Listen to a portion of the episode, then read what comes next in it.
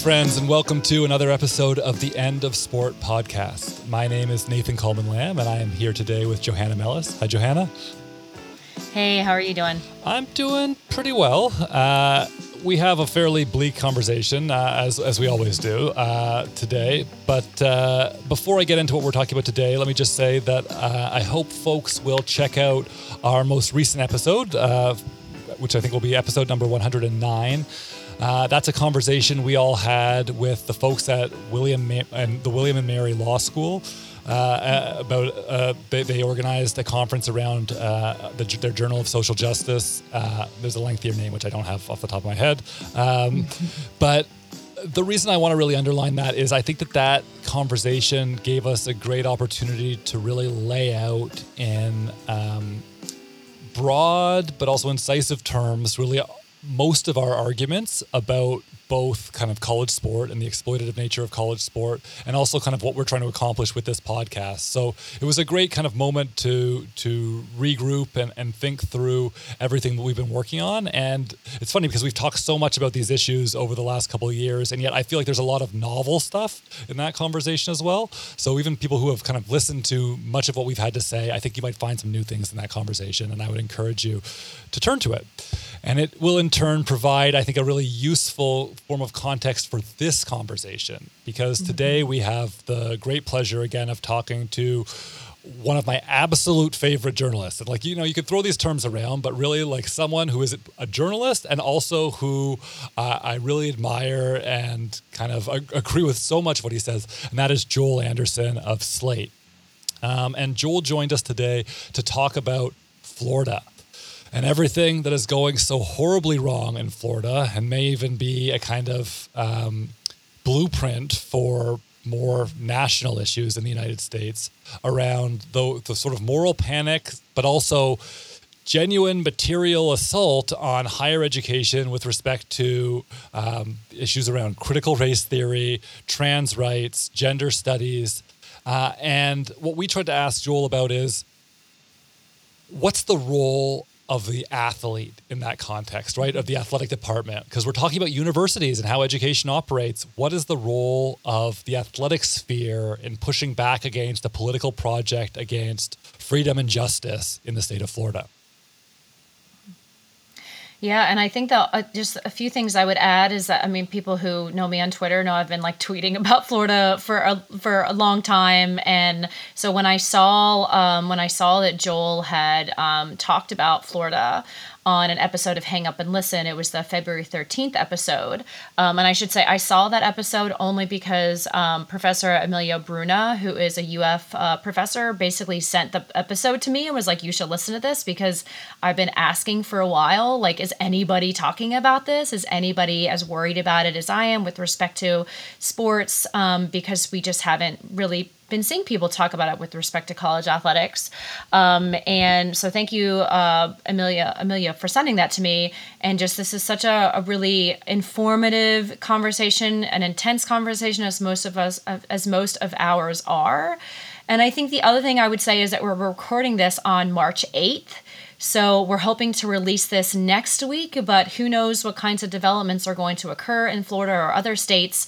So by the time that we release this, there may be additional kind of updates and additional developments that we simply were not able to talk about because they hadn't happened. Um, and especially since DeSantis has been really doing like a pummel effect of like legislation and statement after statement. It's just every single week there seems to be a new thing. So I'm almost expecting more to be done. Um, so just want to kind of give listeners some context before before diving into the rest of the episode. Great, thanks, Johanna. Um, so with that, we're gonna we'll we'll leave you to the episode, but just remember if you wouldn't mind rating and reviewing the podcast, sharing with other people you know, uh, sharing on social media, we would very much appreciate that. Uh, and we hope you enjoy the conversation we had today with Joel Anderson.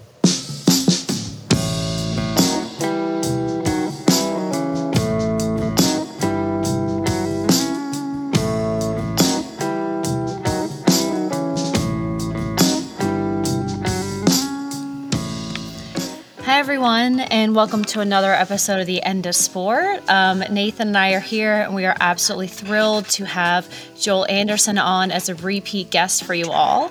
Uh, Joel Anderson is a writer and podcaster at Slate, where he co hosts the show Hang Up and Listen. He has also previously worked for ESPN, BuzzFeed, and the Atlanta Journal Constitution, as well as many other outlets, and he also played fo- football for two years at TCU. Joel, thanks so much for your willingness to join us today. Oh, Johanna, thanks for having me. It's my pleasure. Glad to be back. Um, so first, I really want to. I've said this on Twitter, but I just wanted to um, share this with listeners and really thank you, Joel, for being one of the first and really the very few journalists who has been willing to ask this question about what athletes might be thinking about, what they should be thinking about with respect to Florida and recruiting in light of Florida's Governor Ron DeSantis and his truly fascist a- actions and what he's doing uh, down there. And as a fellow former Floridian and UF alum, I've long been wondering about this too, because I, I, I, do think athletes are wondering about this, even if a lot of them are maybe more concerned with just getting through the slog of practice and NIL and things like that. This is about their education and also about their safety, um, which is which has to be going on in the background. Um, but very little, if anything, has been written about the potential consequences of the racist and the homophobic and transphobic policies that are being passed in states such as Florida and Texas and Iowa. There has been some written about the anti abortion stuff that came across last summer. But again, with these other um, acts of legislation, there's been very little that's been written about it. So, I thought we'd start by laying some of the groundwork with what's been going on for listeners who may not be super up to date about it. Um, and this is what, Joel, you did with your podcast episode on February 13th, which was titled How the Super Bowl Was Won. And we're going to link the episode in the show notes, and the segment where he addresses it is near the end of the episode. Okay.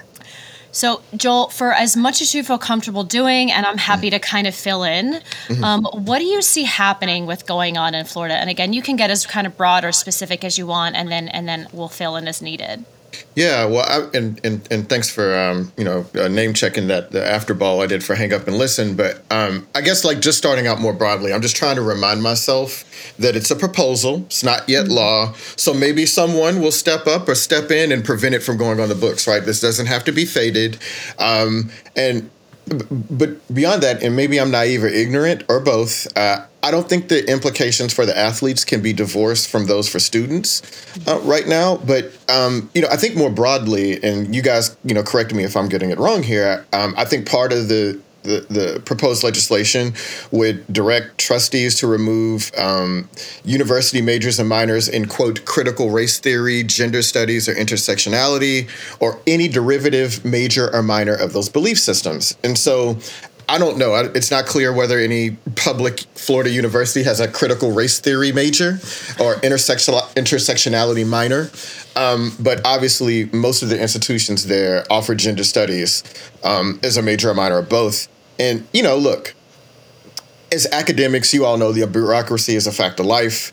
But, like, House Bill 999 would also inject politics into fairly mundane human resource matters, and they would put them in the hands of DeSantis partisans. So, like, the Board of Trustees now could hire faculty members. It could allow boards to delegate that task to the college president, but it would prohibit the president from, like, further delegating hiring to, like, faculty members. And so, while it does say that diversity programs are banned, um, it doesn't include support for military veterans, Pell Grant recipients, first generation college students, and so on and so forth. So, um, you know, like there are a lot of people that aren't necessarily going to get caught up in this, but let's just say that, you know, you want to major in African American history um, in one of these schools, or you want just want to learn about it. Um, that's going to be complicated um, by this law. And, you know, I just you know, again, I, I don't know where they're going to go from here um, with the law. I mean, you know, Florida is, you know, the Republicans own every branch of government there in the state. Um, so it's reasonable to assume that this law will get passed, but that doesn't mean that there isn't time to push back on like at least some pieces of it. But um, in terms of like how this would affect the athletes, like this is one time in which they have to be have, have some solidarity with the students and the faculty on these college campuses because it will affect them all um, it will all it will impact all of them, not necessarily in quite the same ways, but all of them will feel uh, the brunt of the the impact of this law if it passes.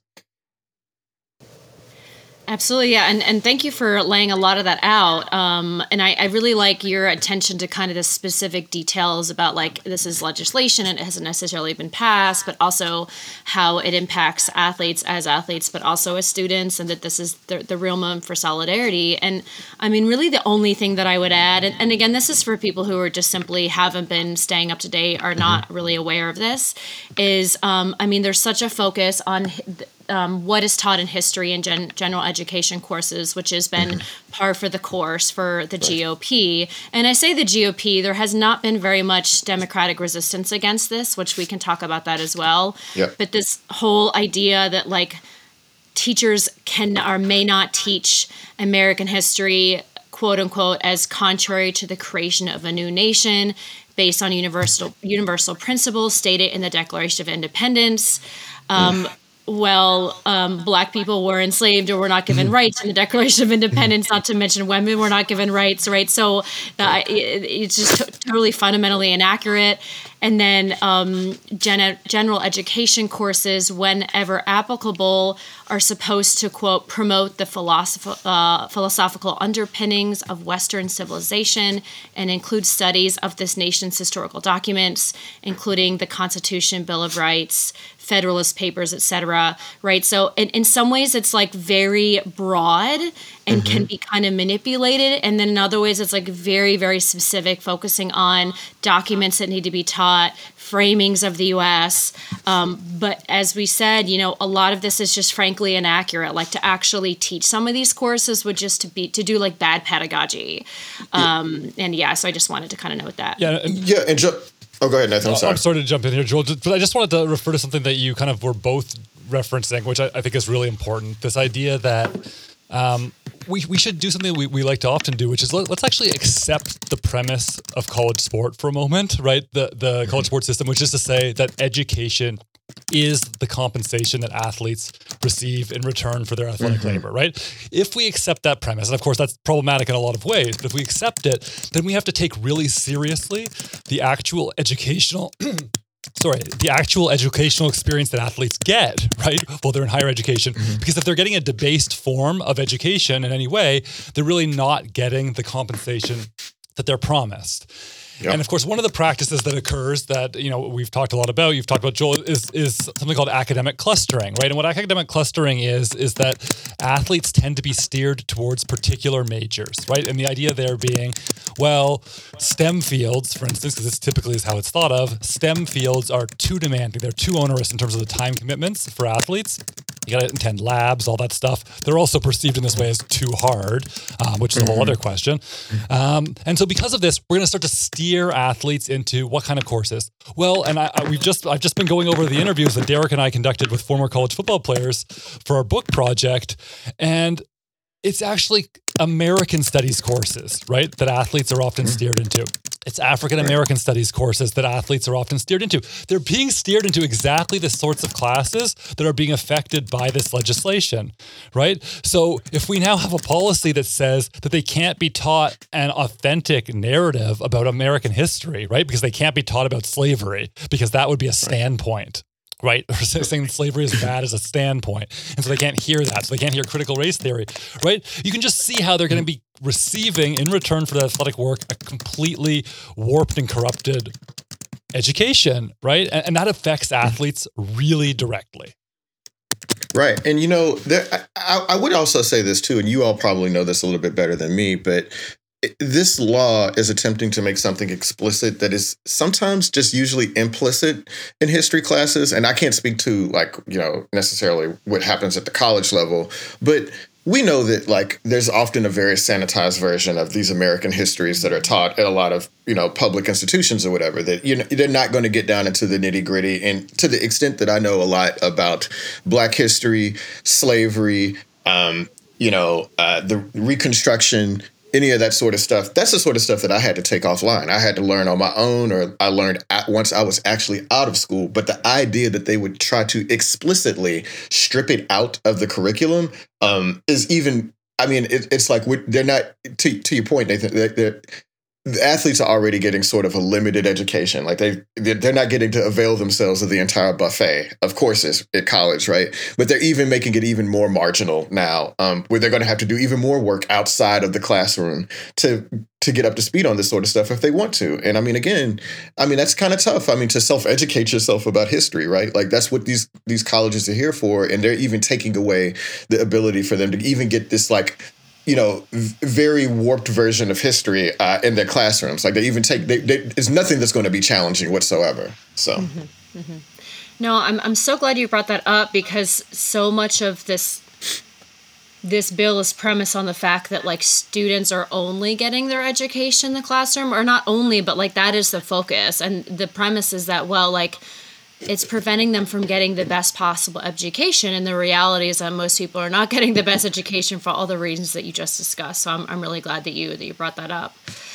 Um, and, and I thought and I thought we would talk about what you had said in your episode where you presented listeners with, I thought was like a very specific and a really nuanced argument for what athletes should be thinking about, how they might act in response to what the Florida government is proposing. And so, could you explain that argument for us and mm-hmm. if it's changed at all since then, right? Like, we, you record on one date, it gets mm-hmm. released, and right. then like things happen. So, if, it, if there's been any update, obviously, we'd like to hear that as well. Yeah, no, sure. So let me just actually place everybody so where this argument comes from. I lived in Florida for four years total, and I covered high school and college sports there. And look, I've lived a lot of other places in that time, like Texas, Oklahoma, Louisiana, Georgia, New York, DC, and now California. So I've lived in at least four of the areas most talented basis for youth football talent. Um, which would be, you know, Texas, Louisiana, Georgia, and California.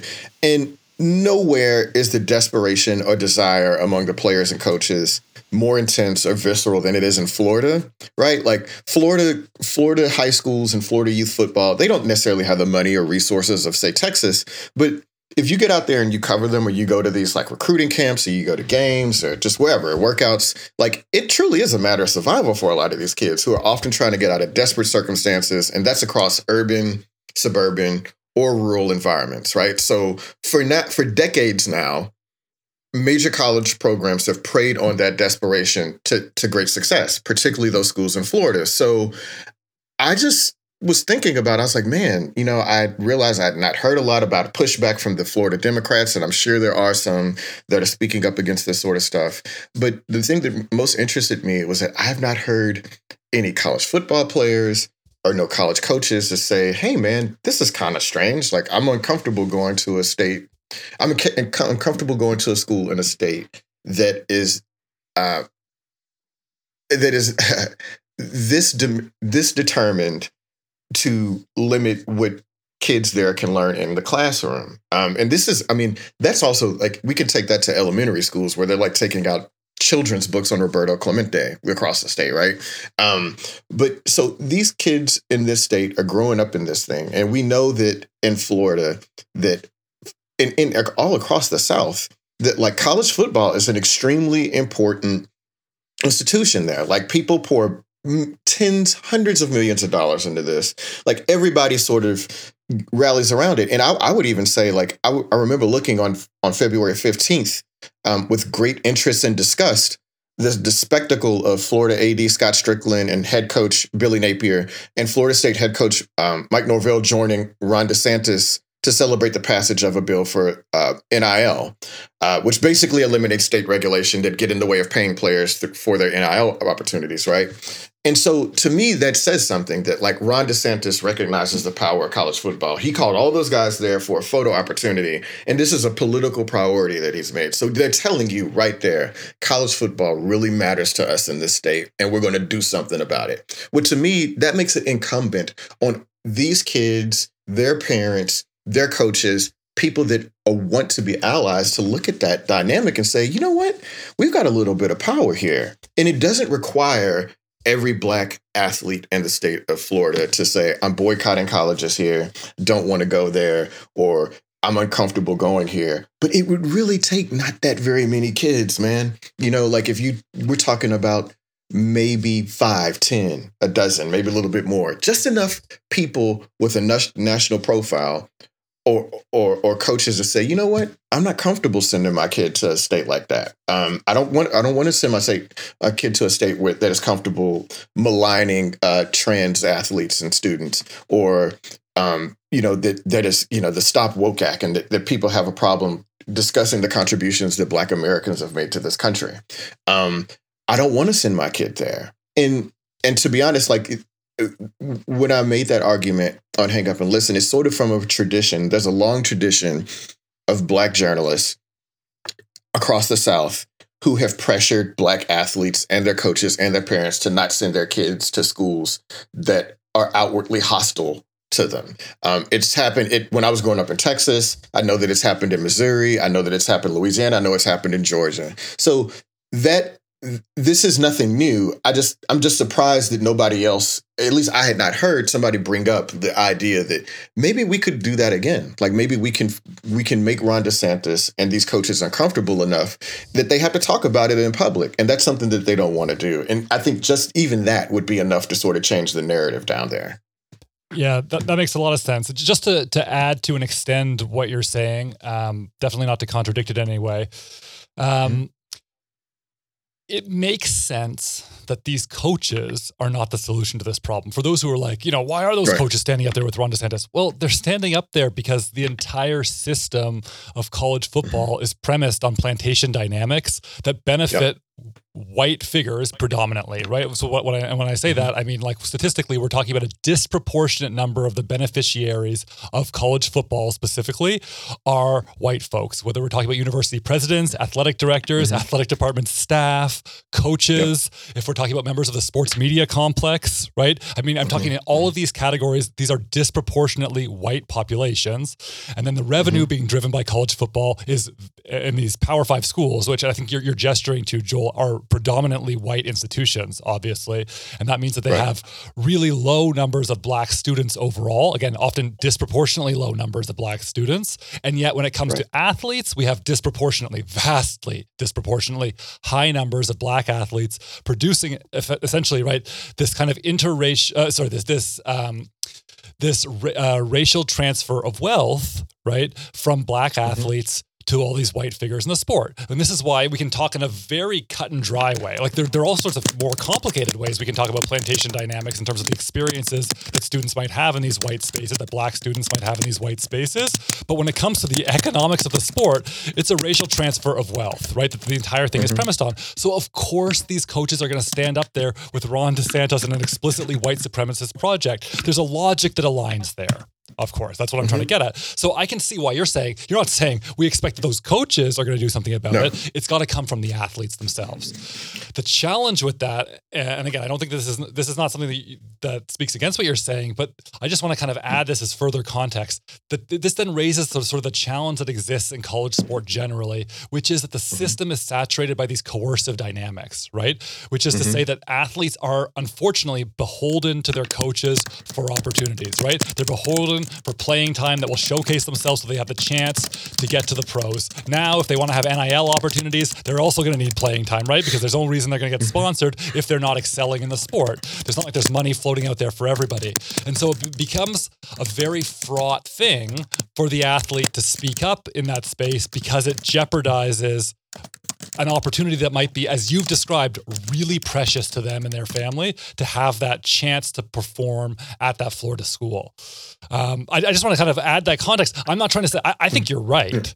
That like I, I, we're we're always pushing for, we're pushing for unionization we're pushing for all the things we want to see activism like that in organization right. but it is hard yeah, well, you know, and I, I you know, and I, it, it is tough, right? Because I, and I appreciate what you said there because we do ask a lot of not only athletes, but we ask a lot of Black people in circumstances like this to forego opportunities to put themselves uh, in the fire, in, in, in, the crossfire, so to speak, um, when when incidents like this happen. And I, I, the thing is, I know that it's very difficult. There's a lot of kids that grow up in in Tampa that dream of playing for the University of Florida, and I'm not asking every kid to forego these opportunities. But I do think a few, like, I mean, look, Cormani McClain, one of the top three athletes in this class, he's from Florida. He's from Lakeland, Florida, which is between Orlando and Tampa. He's going to the University of Colorado. If that guy had said, you know what, I'm going to I'm going to Colorado, but I I didn't want to go to Florida because you know the governor is racist. Like he just he didn't even have to be that complicated. He could just say it just like that. Yeah, that would be something that people that would draw people's attention, right? Um,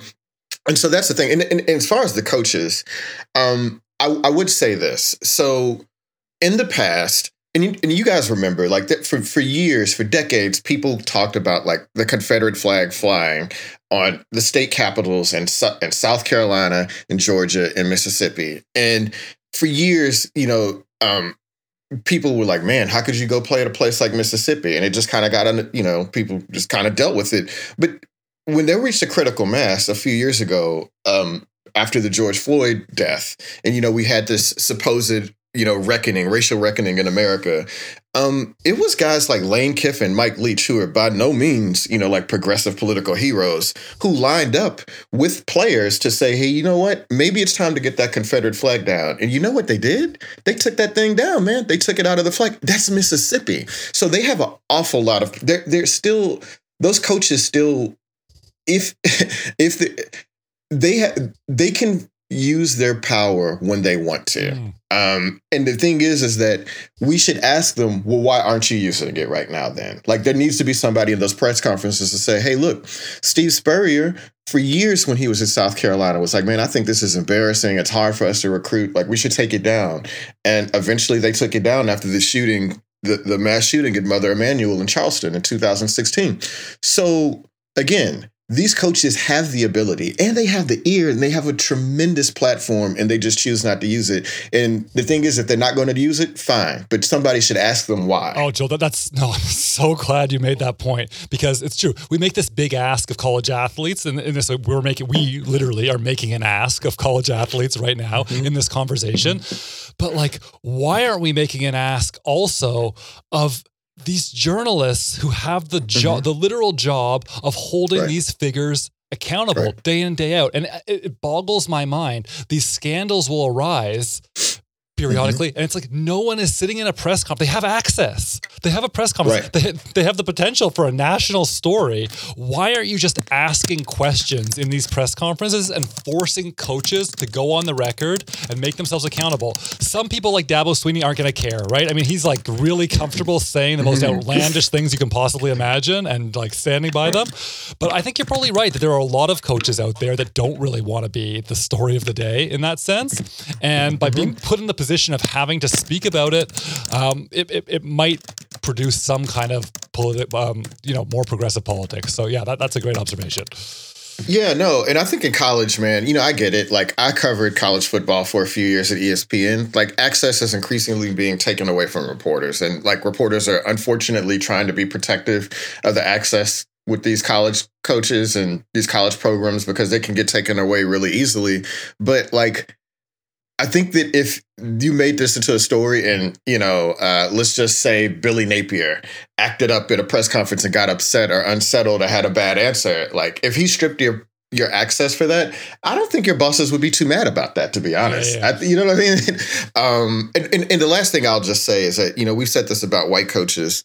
Um, I also, like, I'm just a little disappointed from some of the black coaches, and I know that they have, their opportunities are much more tenuous you know, they're, they're dealing with a, a, different sort of circumstances than other coaches. But I look at a guy like Deion Sanders, man. That guy's everywhere. He talks to everybody. He has a lot of power. He has a lot of attention right now. You also know he's from Fort Myers, Florida. Mm. He hmm. played at Florida State, one of the best, of most prominent products that have ever come out of Florida. He's not afraid of anything. He'll say anything about anywhere, anytime, in, in Colorado will pretty much defend him.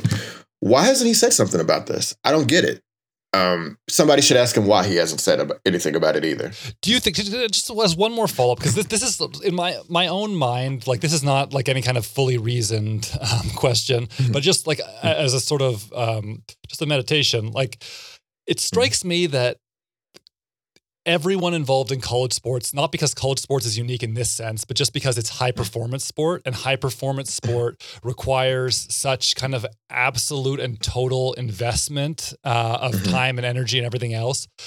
Right. Is is there to a certain extent part of the answer here just folks are so caught up in the world of yep. their training and their day-to-day lives that they literally don't know what's going on in the world?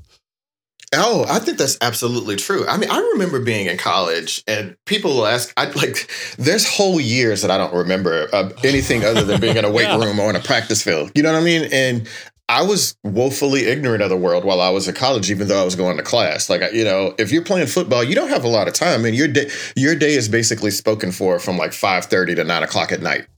Um, and so a lot of the athletes don't have the opportunity, but that's where the parents, the youth coaches, the the black high school coaches, the media, and the state, that's where they come in. And they can hey tell these kids hey look do you know what's going on in florida? What do you think about that? Or ask these coaches or whatever. Like that's where the adults have the opportunity to inform these kids the people that you would hope have a problem with what ron desantis is doing in florida.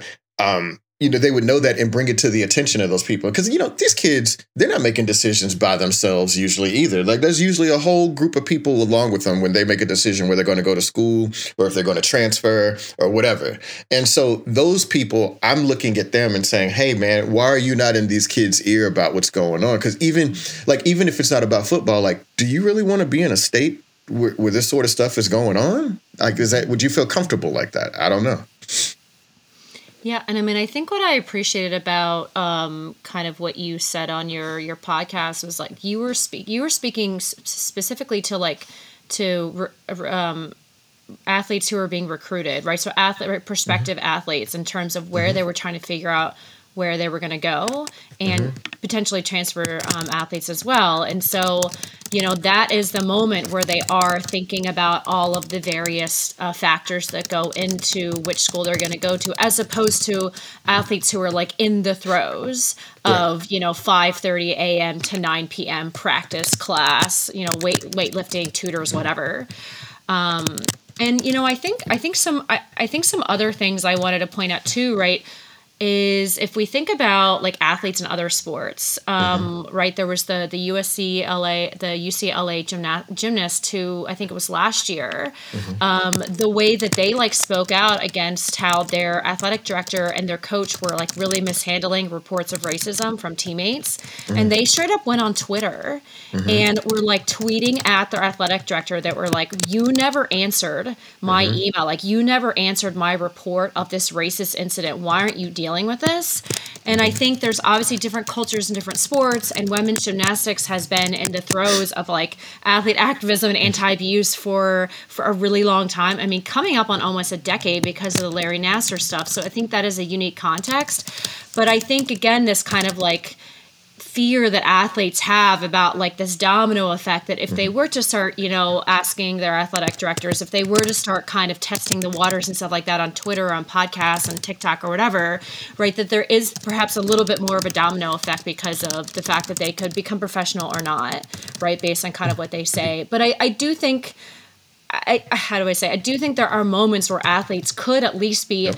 asking these questions, whether it mm-hmm. is like a short TikTok video, right? I, I yep. think and and the other thing is since um, since this legislation was proposed, and especially since the AP, the the what DeSantis said about the AP African American History course, mm-hmm. there have been really major protests yep. on all kinds of campuses that are going on, and I would be curious to what extent athletes are participating in this. I have no idea, and I've seen nothing about it. It doesn't mean they're not happening, but I I'd be really curious to what extent are athletes aware of what's going on? To what extent are protests, are students bringing the protests to the athletic department? Departments, right? Are they standing outside of the buildings? Are they using the stadium, right? How are they kind of making uh, making use of like sports spaces and potentially trying to reach out to athletes? That would be kind of another question that I have for people.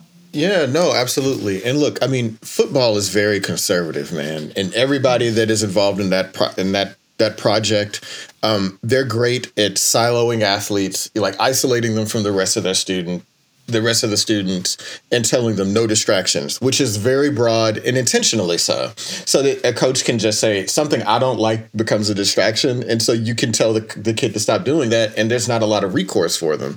Um, and, and so I think that's kind of what Nathan was also saying a little bit earlier about it. Basically, get they're trying to get all these kids going in the same direction, and there's a there's a lot of potential penalty for speaking up against these coaches. Um, but yeah, I I, really do think that if I don't know if it's unionization, I don't know whatever it is. Athletes have more power than they realize, and we thought about that during 2020 Mm-hmm. When all these athletes were speaking up in the middle of the pandemic. Now, the only disappointing thing about that is that everybody got back and they started playing, and then the movement kind of passed by. But like, there was a moment of realization where athletes said, "Hey, we've got access to social media. People will listen to us. Like, if we coordinate with each other, like maybe we can make something amazing happen." Um, and that's there's still potential for that. Yeah, for sure. And kind of one thing I wanted to go back to was you mentioned the the NIL legislation and like the photo op, and I, I really encourage people to look at that picture mm-hmm. because it is such a propaganda piece. Like literally, like that's exactly what it was planned for.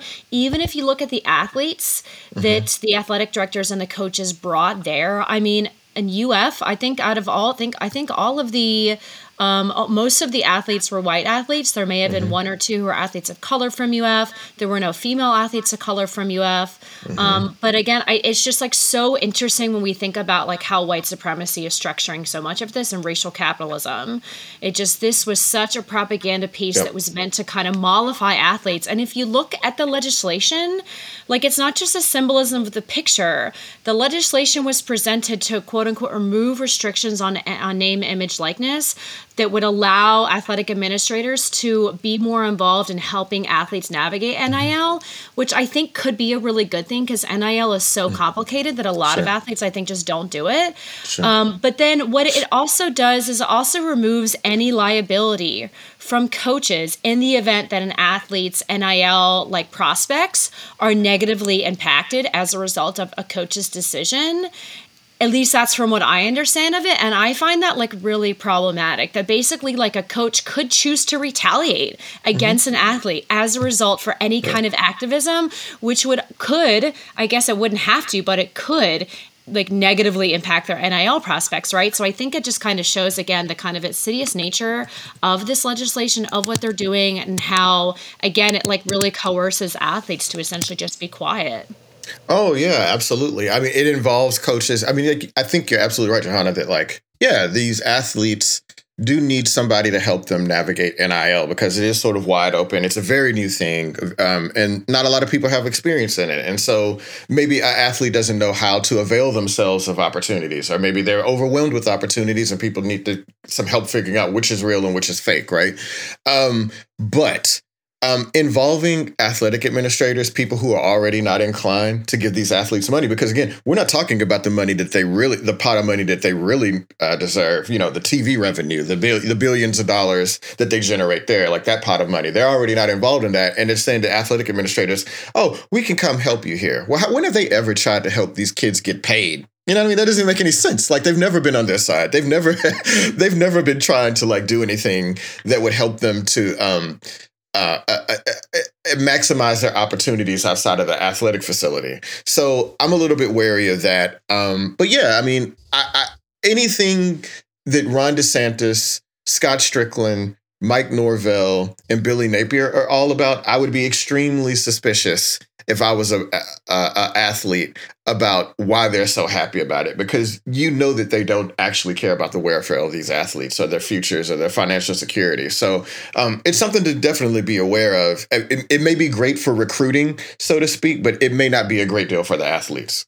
Yeah, and there, there's another party we could consider here. Like we've talked a little bit about, you know, we've talked about coaches, we've talked about the athletes, we've talked about members of the media.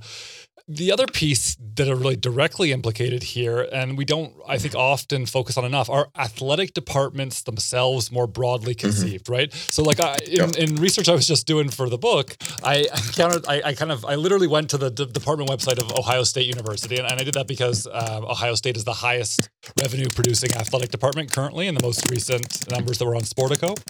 Um, mm-hmm. And Ohio State has 591 paid employees of the athletic department. Uh, 500. Yeah. Can you imagine 591 people, and all of yeah. those people are employed precisely because college athletes are producing commodity spectacle, right? And they wouldn't be on the payroll. They they would those nope. jobs wouldn't exist if it wasn't for the unpaid work of college athletes because this is a supposedly non-profit system. So the money has to go somewhere, and it goes to these folks.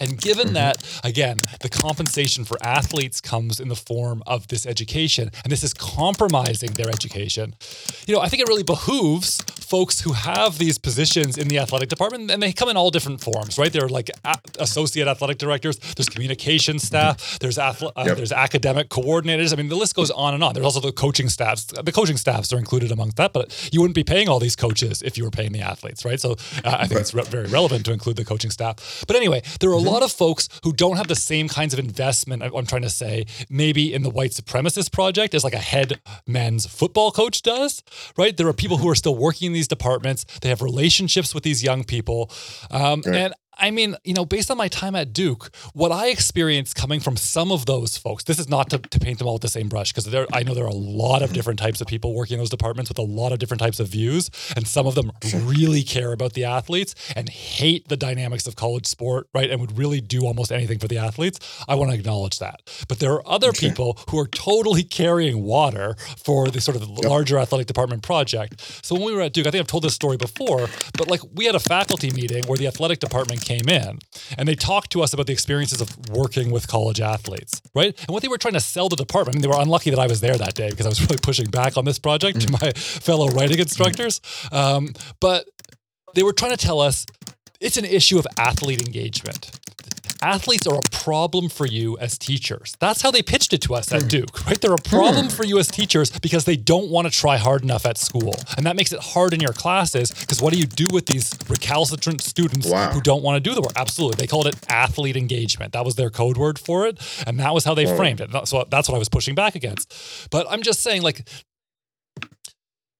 those sorts of folks, you know, they're complicit in this project right now. They have their positions because they're supposed to be working for college athletes. And I do think that we should be holding them accountable for it.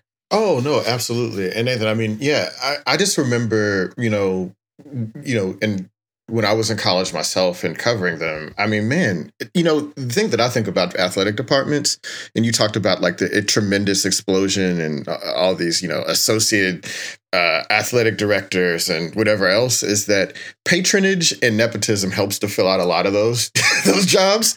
And so we're talking point. about people that are, we're talking about people that are related to the coaches, related to the athletic director. This person is, you know, the son of somebody that donated a lot of money. So you're not often talking about a lot of people that are go, going there to rock the boat. You know, you're talking a lot, a lot of people there that are just happy to be on part of the gravy train.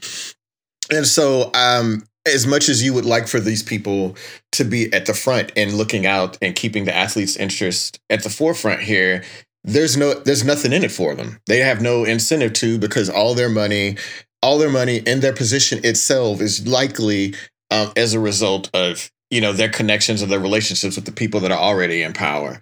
Um, I remember a few years ago when I was at ESPN, and I think I asked out loud on Twitter. I was just like, "Hey, man, have you ever heard of a black sports information director in college?"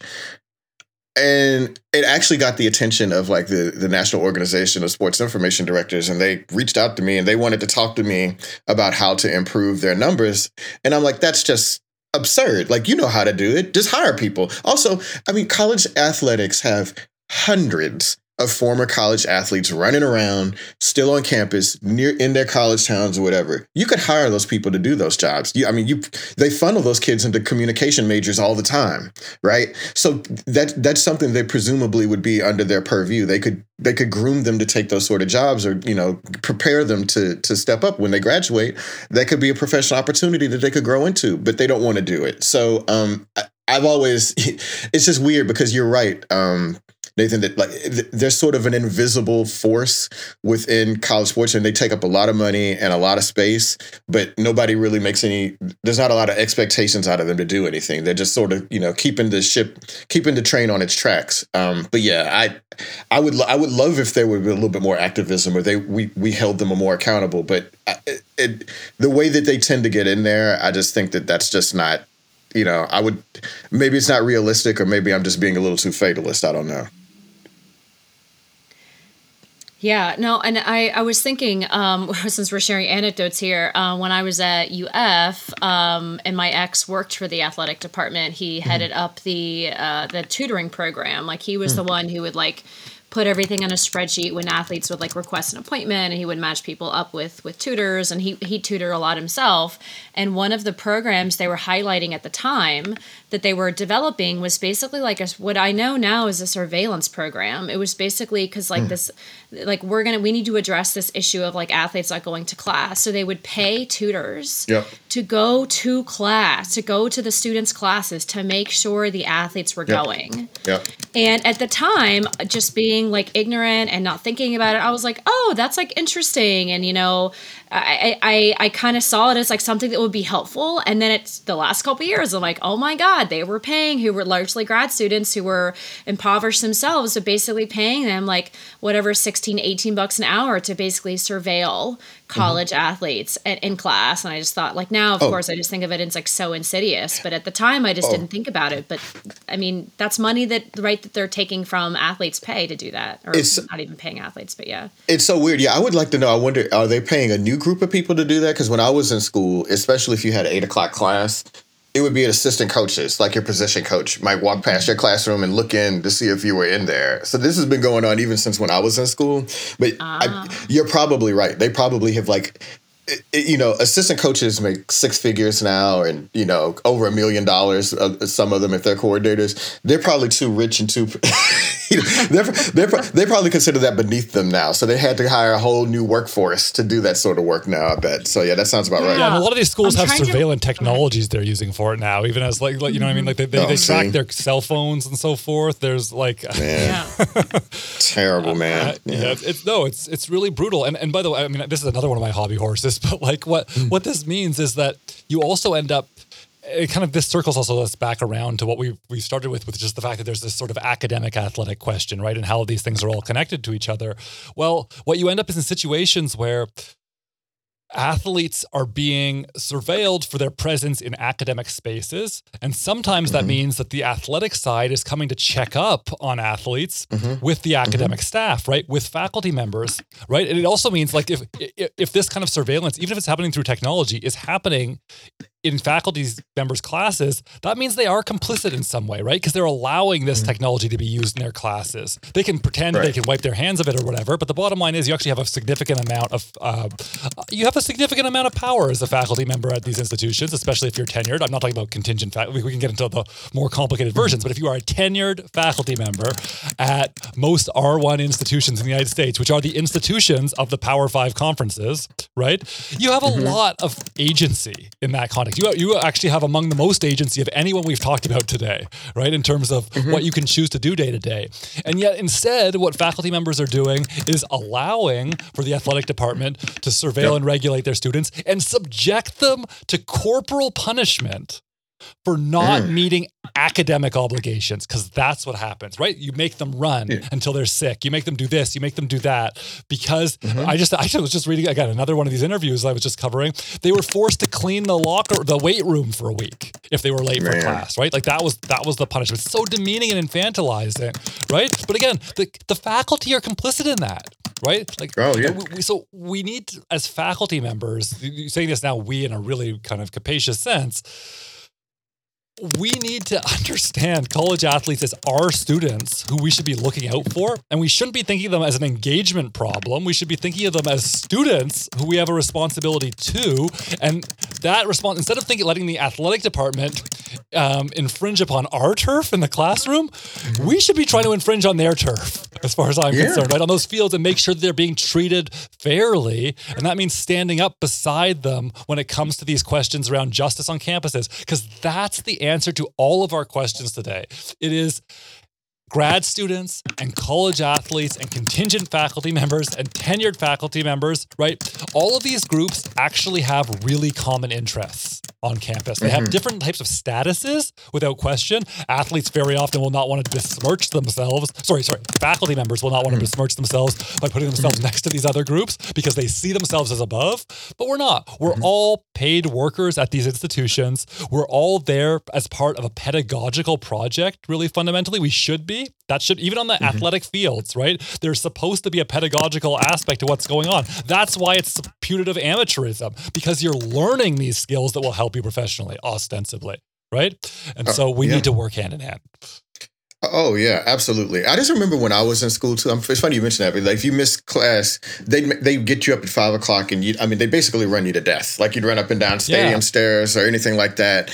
And and you know when you're an athlete in college, there's any number of reasons that you might miss class. You might be tired, you might be hurt, you might have, you know, uh, be exhausted. Um, and and athletes are looking for people on the academic side who will support them in any number of ways, whether it's mentorship, academic help, um, just if you're if you're a black uh, athlete on a project predominantly white campus, you may be looking towards the black faculty It's just somebody that one of the few people on campus that looks like you, right? Um, and so, yeah, it, I mean, they do have a role to play in a lot of this. And I also would just like to say is kind of that that that surveillance apparatus. It, it, it just needs to be said like it's not about academic performance; it's about academic eligibility, oh, yeah. which are just two vastly different things. Um, uh, so yeah, exactly. so like they, they, don't they don't care they don't care what, they don't care what your GPA is. They don't even really care if you graduate. They just want you to be eligible. They only care so. about your GPA if it affects their performance, their bonuses, which it does sometimes.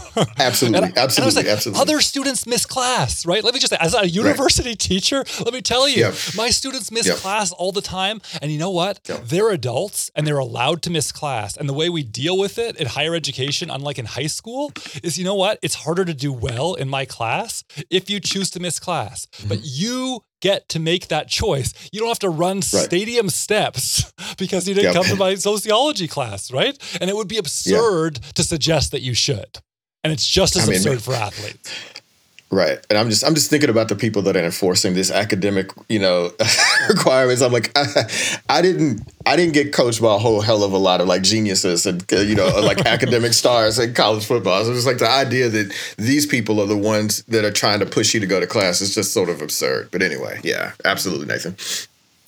Yeah. So one thing I wanted to go back to, we mentioned it mm. kind of briefly, but I like mm. part of your kind of argument um, on your show was that you talked specifically about like HBCUs and kind of how mm. they occupy like a bit of a unique place. So could you elaborate on kind of like what athletes thinking about HBCUs in Florida and other places, like what might they be thinking? Because I do think it's important to kind of note that they are not the same as like an FSU and a UF and places like that. Yeah, sure. Like I, you know, so I think Florida has four HBCUs in the state, um, which is Florida A and M, Bethune Cookman, and I think the smaller ones are like Florida Memorial University and Edward Waters, right?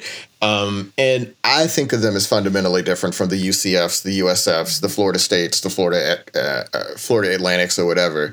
Um, HBCUs are already facing an uphill climb, and if black athletes must choose somewhere to play in Florida, uh, if they don't want to be too far away from home, um, if I think still think it would be powerful if you know the handful of athletes i'm talking about say hey look i'm going to go to florida a&m because of this or i'm going to go to bethune-cookman because i feel like it's a much more secure environment. Even if i can't control what the, the school is allowed to teach those institutions have a fundamentally different place. So I, I don't I don't want to see HBCUs are already facing a steep uphill climb um, in this environment, and so I don't want to see them hurt any more than they already have been. But the, the the flip side of that, though, that I think about is that DeSantis and Florida Republicans would likely punish those HBCUs even further if they if, if they stood to benefit in any real way from athletes avoiding Florida or Florida State, they would you know try to cut off you know funding or adjust the board of trustees or whatever. So I understand that like they're sort of in a bind too. But if yeah. if, if these athletes cannot if they can just not bear to leave their home state or they've always wanted to be a Florida A&M Rattler, fine, go ahead, do it or whatever. I, I, yeah, I just think of them as fundamentally different from UF and Florida State.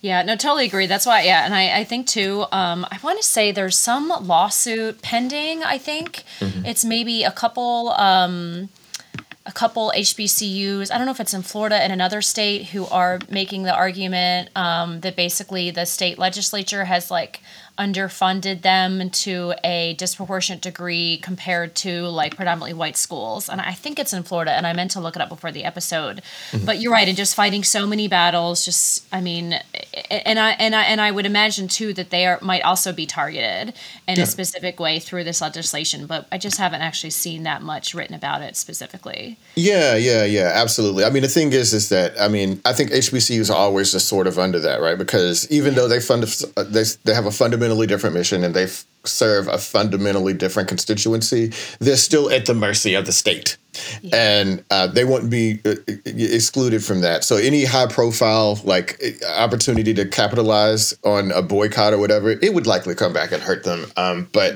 I think we got to do something, right? We got to try right. something. So. Mm-hmm for sure, for sure. Yeah, and really kind of the last like major question that I have is sort of mm-hmm. like I want us to kind of get at like what the purpose is of these laws. Like what is the per like what do you think is like the overall purpose with respect to athletics but also just society in general of, you know, banning the African American um, AP history course, banning gender studies, um, requesting you know information about trans students who are receiving you know gender affirming care. So like, what is the purpose of all these things, and kind of how does that impact athletes? Like we talk about the educational part of it, but like, yeah, what is the purpose? Like, what kind maybe what kind of society is like DeSantis is the GOP like trying to create with this stuff? Do you think? Man, that's a great question. I mean, I think more broadly, if I had to pick any one thing, if I had to boil it down, I think they're just trying to scare people into science and compliance. And for people that don't want to go along, they want them to leave. They'll or they'll try to force them. You know, essentially, what I'm asking is for athletes to say, well, you know what, um, Florida isn't for me. We should go somewhere. And I, I don't think that's tenable in the long term, right? Because Florida is a state. I mean, it's not that Republican of a state. You know, I was there when they had a, you know, I think I was there at one point in which it was feasible for a Democrat to win governor, right? Um, and so they want they want to um I, am sorry, sorry, they, they they would like to reinforce their majority and reinforce the idea that they are in charge.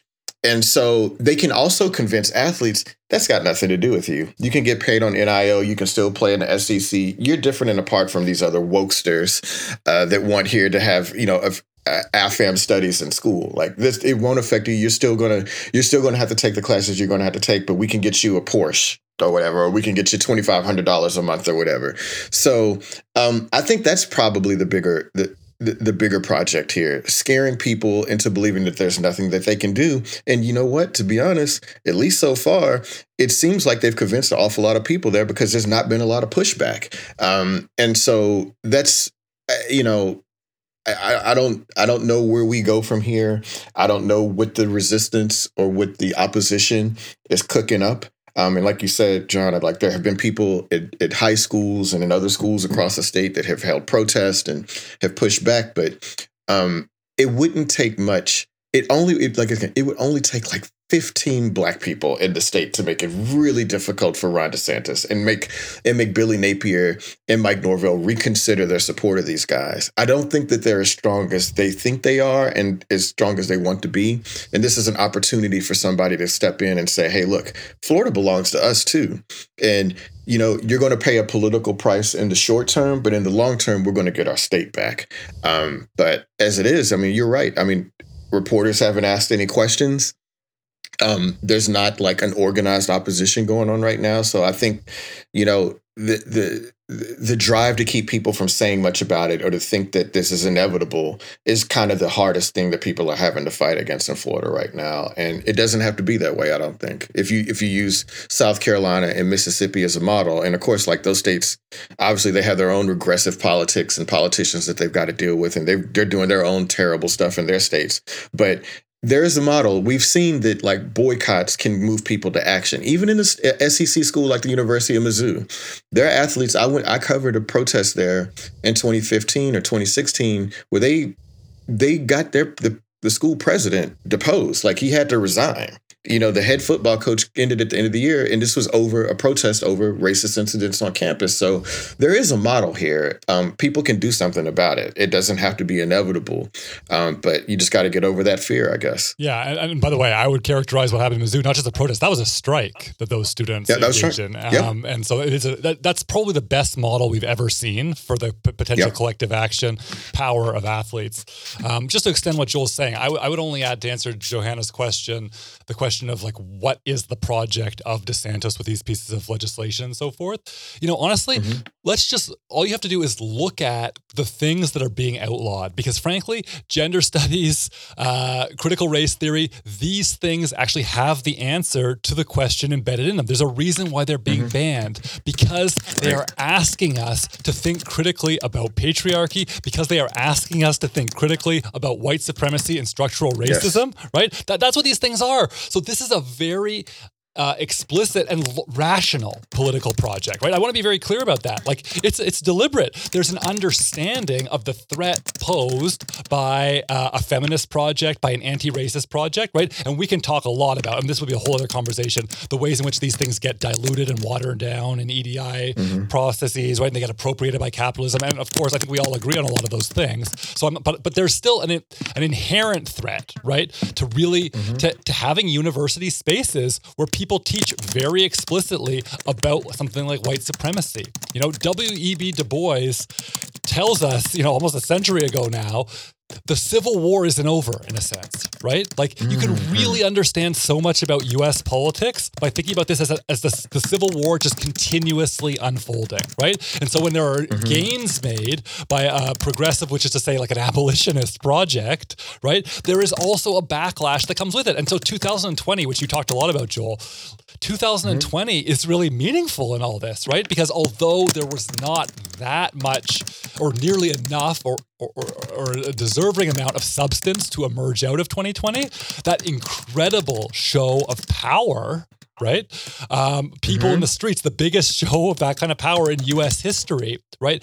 That's a threat. And when that's accompanied by teaching that's occurring in classrooms and so forth, all of which I think is justified, right? Like critical race theory is just mm-hmm. telling the truth about American history. I'm not contradicting that. Right. But, you know, it's important to tell that history precisely because it is the history of constructing a white supremacist society. And so you need to know that history in order to un- unravel that society. And the, the scary thing about it as critical race theory, beyond it being a moral panic, is that mm-hmm. it's de- deliberately pack it's history packaged with a politics. And the politics mm-hmm. is to challenge that white supremacy, right? In, in, in genuine material ways. And those material ways, well, that's scary because now we're maybe talking about reparations, right? Now we're talking about affirmative action. Now we're talking about things that are actually really threatening to all those people who have their nepotistic jobs in those athletic departments, right? Like there's a lot of, it all kind of comes together in that sense. So I, I do think like we should be afraid of DeSantis precisely because this is a very rational project pushing back yeah. on things that I think we at least can agree like we care deeply about right are at the heart of our kind of politics and, and he is trying to fully wage war on our politics.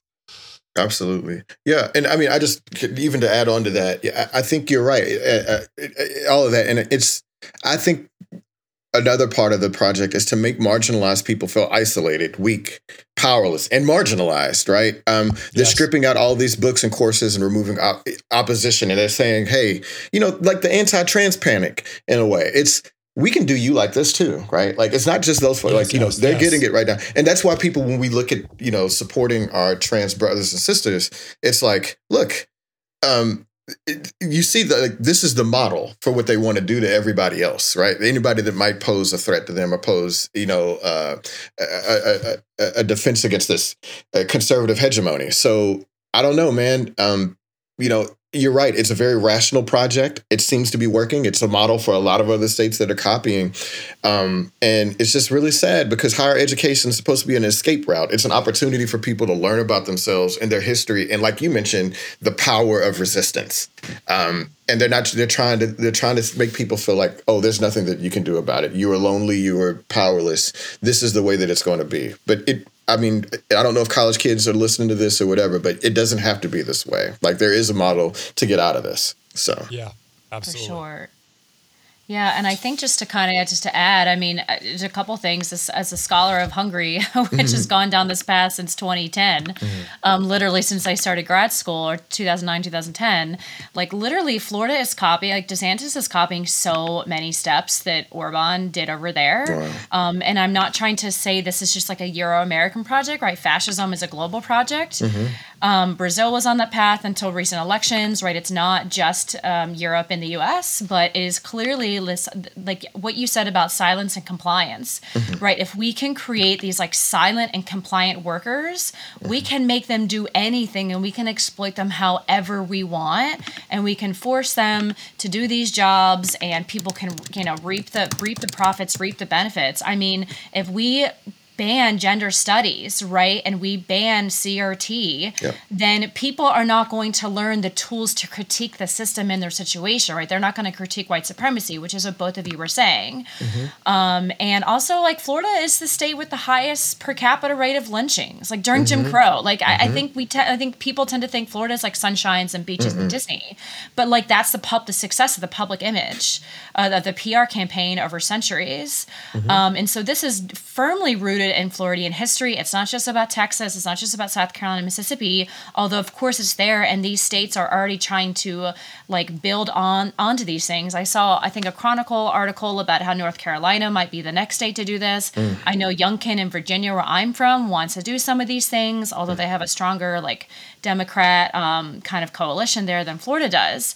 But it's just this whole idea of we're going to try to um, marginalize people, as you both said, as much as possible and isolate them and atomize them so that they are not able to work together and unionize and fight back. And I think that just, yeah, and, and I think within athletics, right, we already know the college sport is a plantation system, especially basketball in Florida. And that's why we have coaches that keep talking about the plantation, right? Mm-hmm. We had a coach like the other day talking about athletes in the plantation. So mm-hmm, it's mm-hmm. just not a stretch to like think in these like broader historical arguments. And I think I think that's that's what's going on there. Absolutely. Yeah, I mean they're just trying to get us to accept things that w- that should not be un- that should be unacceptable. I mean, I just saw like in in Arkansas they just signed a law to roll back child labor protections. You know what I mean? Like it's like this. I mean, this is. I mean, this is all part of the same political project, and they just want us to accept things that we've not accepted in this country for two or three generations. Um, and it's which is not a very long time. Like that. That's within the span of my parents' lifetimes, right? Right. right. Um. So yeah, uh, Johanna, you're absolutely right, and I just I don't you know, again, I, I'm glad you all have provided this platform here to talk about this sort of stuff because I just haven't been hearing a lot about it out there, and that doesn't mean that other people are not talking about it, but I just think that people that cover this stuff, like, they should get engaged on it real quick. So for sure, for sure. Well, Joel, thanks so much for joining us today and working with our schedules. We so appreciate oh. kind of the work that you were doing, and this was just this was excellent. So thanks so much for for talking with us today. Oh, my pleasure for having me on. It's always fun. So well, fun, maybe maybe uh, maybe not be the right word, but uh, it's always uh, informative and, and, and, and a pleasure. So anytime.